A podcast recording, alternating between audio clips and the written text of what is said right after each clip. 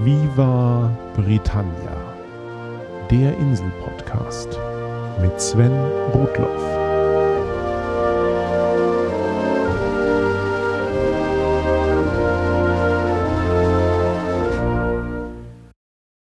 Herzlich willkommen zu Folge 28 von Viva Britannia, dem Podcast über Großbritannien und die Briten. Diesmal werden wir wieder ganz praktisch mit vielen Eindrücken und Hinweisen, die ich in meiner Zeit auf der Insel zu einem lebenswichtigen Thema sammeln konnte, dem Einkaufen. In den bisherigen Folgen hatte ich ja nun mal nebenbei die vergleichsweise langen Ladenöffnungszeiten erwähnt, die Regelungen zum Verkauf von Alkohol und den Ansturm der Briten auf Elektronikgeschäfte am zweiten Weihnachtsfeiertag. Heute gehen wir mal richtig shoppen. Zugegeben, die Ladenöffnungszeiten unter der Woche unterscheiden sich heute kaum noch zwischen Großbritannien und Deutschland. Allerdings gibt es auf der Insel auch immer wieder Supermärkte, die 24 Stunden lang geöffnet haben. Und das eigentliche Schmankerl ist die Tatsache, dass insbesondere Supermärkte auch sonntags geöffnet sind. Wenigstens vom späten Vormittag bis zum späten Nachmittag. Die ganze Insel stürzt also nicht notwendigerweise samstags in die Läden. Wie in Deutschland gibt es auch in Großbritannien mehrere große Supermarktketten, die auf ein unterschiedliches Publikum bzw. Preisniveau ausgerichtet sind. Die häufigsten, denen ihr begegnen werdet, sind Tesco, Sainsbury's und Asda. Tesco ist mit weitem Abstand der Platzhirsch. Die britische Traditionsmarke mit dem blau-roten Logo ist nach Walmart heute das zweitgrößte Handelsunternehmen der Welt. Es begann 1919 mit einigen Marktständen, die der polnische Emigrantensohn Jack Cohen in London betrieb. Zehn Jahre später öffnete Cohen das erste Ladenlokal und im Laufe der Zeit erweiterte er sein Geschäft massiv insbesondere auch durch den Aufkauf anderer Ladenketten. Aus den USA importierte Cohen in den 1950ern dann die Idee von Selbstbedienungsläden. Auch bei anderen Ideen war Tesco immer einer der ersten, seien es Eigenmarken, Kundenkartenprogramme, Selbstbedienungskassen oder Partnerschaften mit Ölunternehmen, um neben einem Supermarkt den Kunden auch gleich eine Tankstelle und Autowaschanlage zu bieten. Heute hat Tesco in Großbritannien einen Marktanteil von 30 Prozent. Die über 3000 Geschäfte gehören je nach Größe und Konzept zu einer von sechs Marken. OneStop und Tesco Express sind ganz kleine Läden. In Innenstädten findet man häufig die mittelgroßen Tesco Metro Geschäfte. Und echte Supermärkte, die meist in Gewerbeparks liegen, sind dann Tesco Superstores und Tesco Extras. Letztere haben im Durchschnitt mehr als 6000 Quadratmeter Fläche und gelten damit in Deutschland schon als Warenhaus. Der größte Tesco Extra hat sogar über 17.000 Quadratmeter Fläche. Das entspricht etwa 20 typischen deutschen Stadtteilsupermärkten. Außerhalb der Insel ist Tesco vor allem in Asien und in Osteuropa vertreten. Nach Großbritannien stehen die meisten Tesco-Shops in Thailand, Südkorea und Polen. Allerdings macht der Konzern auf der Insel immer noch drei Viertel seines Geschäfts. Tesco hat etwas Einmaliges geschafft.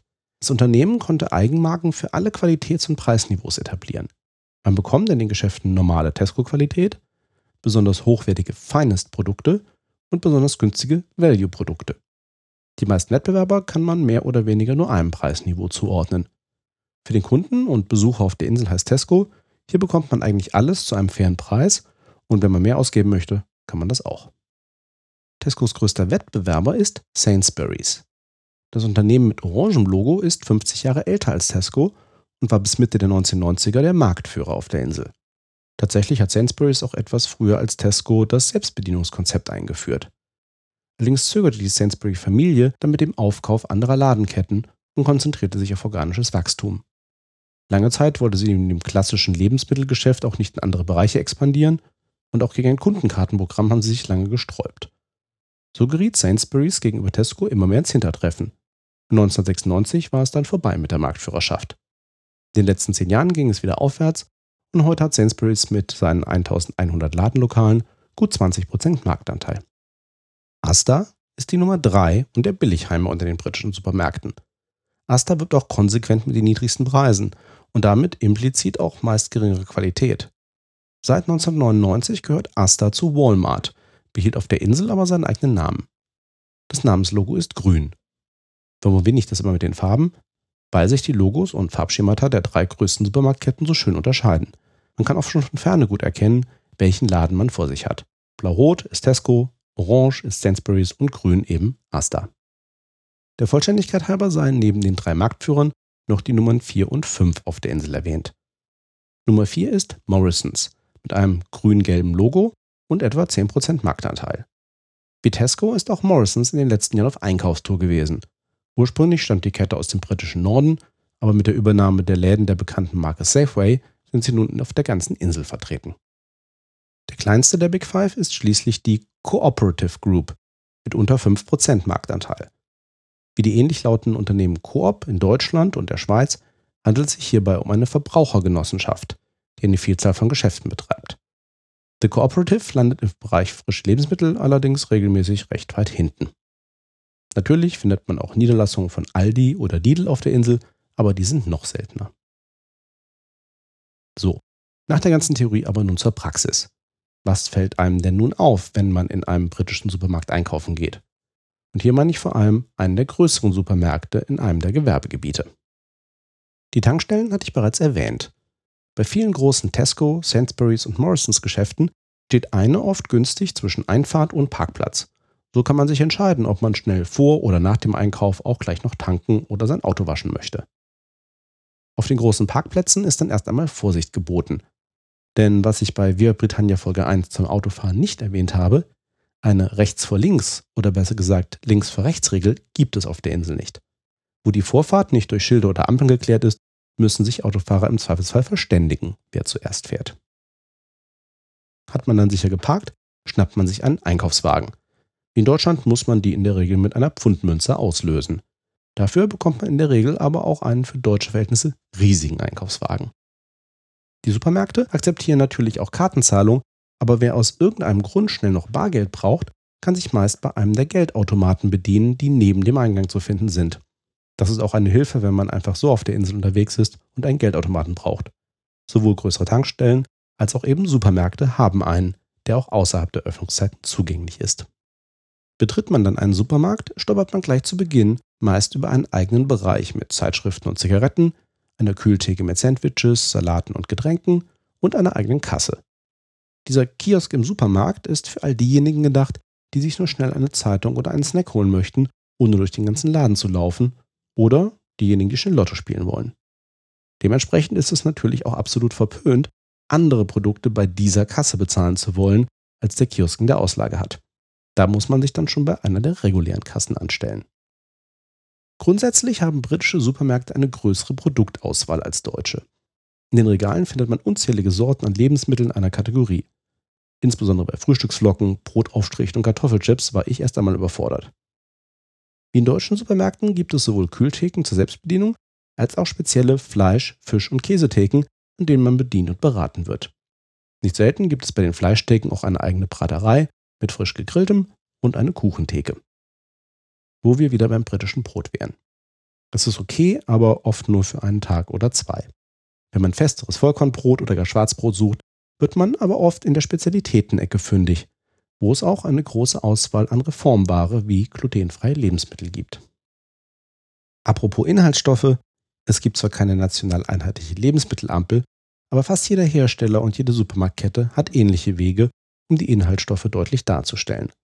Man erkennt insbesondere bei Fertiggerichten, die im Übrigen ausgezeichnet sein können, wie viel Fett, Kohlenhydrat und Eiweiß sie enthalten und ob das im Verhältnis zum Tagesbedarf viel oder wenig ist. Allergene sind deutlich ausgezeichnet und auch Vegetarier und Veganer finden sich auf der Insel gut zurecht. Neben Lebensmitteln und Getränken bekommt man in den meisten Supermärkten nicht nur Kosmetik und Putzmittel, sondern auch CDs, DVDs, Computerspiele, Standard-Elektrogeräte bis hin zur Mikrowelle, Staubsauger und dem gelegentlichen Fernseher sowie Kleidung. Mit anderen Worten, wenn man nun mal eben einen Föhn, Toaster oder das neueste Playstation-Spiel braucht, kann man sich den Weg in ein Fachgeschäft oft sparen. Das gleiche gilt im Übrigen auch für Medikamente. Rezeptfreie Medikamente wie Kopfschmerztabletten, Erkältungsmittel oder leichte Kortisonpräparate kann man sich im Supermarkt einfach aus dem Regal nehmen. Für rezeptpflichtige Medikamente gibt es eine eigene Theke, bei der man sie gegen Rezept ausgehändigt bekommt. Ein separater Weg zur Apotheke ist für Standardmedikamente also auch nicht notwendig. Und im Zweifelsfall kann der Apotheker im Supermarkt Sonderwünsche auch über Nacht bestellen. An dieser Stelle ein kurzer Sprung aus dem Supermarkt hinaus. Das britische Synonym für Drogerie- und Apothekenfachgeschäfte ist die Kette Boots. Der Marktführer mit seinem blau-weißen Logo ist in jeder Innenstadt zu finden. Er ist Mitte des 19. Jahrhunderts aus einer kleinen Apotheke in Nottingham hervorgegangen und war zwischenzeitlich sogar in der Pharmaforschung tätig. So wurde der Wirkstoff Ibuprofen, der Grundlage für viele Schmerzen Entzündungshemmer ist, in den 1950ern in den Laboren von Boots entdeckt. Mittlerweile konzentriert sich das Unternehmen aber auf den Verkauf von Kosmetika, Medikamenten und Wellnessprodukten. In den größeren Niederlassungen von Boots kann man auch seine Sehkraft testen oder seinen Cholesterinspiegel messen lassen, sich seine Grippeimpfung abholen oder einen Raucherentwöhnungskurs machen. Jetzt aber zurück in den Supermarkt. Wir müssen ja noch bezahlen. Typischerweise haben britische Supermärkte Kassen über die gesamte Länge des Geschäftes. Neben den normalen Kassen findet man auch zunehmend einzelne Kassen, die explizit nur für Kleinsteinkäufe gedacht sind. Schilder zeigen dann an, dass man sich hier nur mit 10 Items or less, also 10 Produkten oder weniger anstellen soll. Und dann sind da noch die Self-Checkouts, Kassen zur Selbstbedienung. Man scannt seine Produkte selbst, zahlt am Automaten bar oder mit Karte und zieht seiner Wege. Natürlich sind diese Selbstbedienungskassen auch überwacht. Ein Angestellter steht bereit, um einem zu helfen, um bestimmte beschränkte Produkte wie Alkohol freizugeben und um allein durch seine Anwesenheit Kunden daran zu erinnern, nicht zu schummeln. Über diese Art der Kassen wurde natürlich auch viel Häme ausgegossen. Die automatischen Ansagen der Kassen können schon etwas nerven. Aber wenn man nur einige wenige Dinge einkauft und an einem Samstagmittag unterwegs ist, können sie einem die Zeit beim Bezahlen schon deutlich verkürzen. Und das bringt uns zum letzten Kapitel im Einkaufsprozess, den Einkaufstüten. Zu meiner Zeit auf der Insel war ich schockiert, wie viele Tüten die Briten verwenden, um ihre Einkäufe zu verpacken. In jeder Kasse gibt es einen großen Spender für mittelgroße, halbtransparente Einmaltüten, ähnlich wie denen, die man bei uns nur an den Gemüsetheken findet.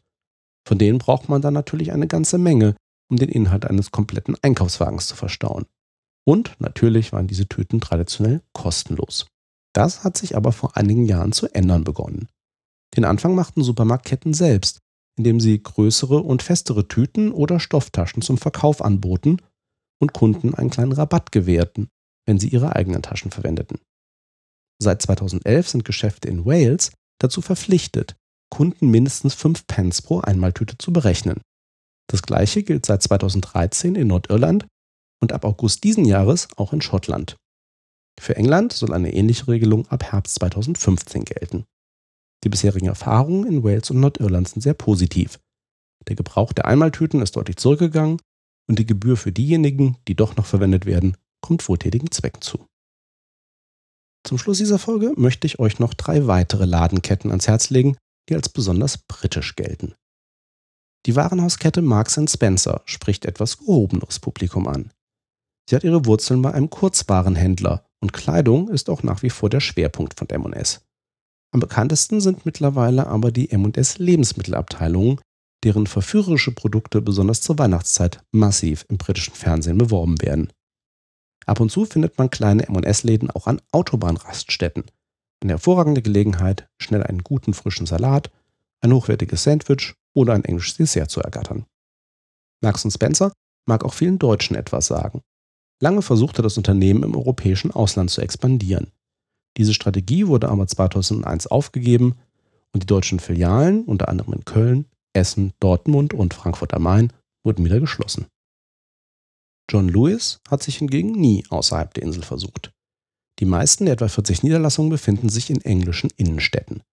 Bei John Lewis bekommt man vor allem Kleidung, Haushaltswaren und Möbel. Unter dem Label Waitrose betreibt das Unternehmen aber auch eine eigene Lebensmittelkette mit 300 Geschäften, inklusive einem renommierten Lieferdienst. Wie Max Spencer sprechen John Lewis und Waitrose etwas gehobeneres Publikum an. Für einzelne Produktgruppen sind sie sogar offizieller Lieferant des königlichen Hofes.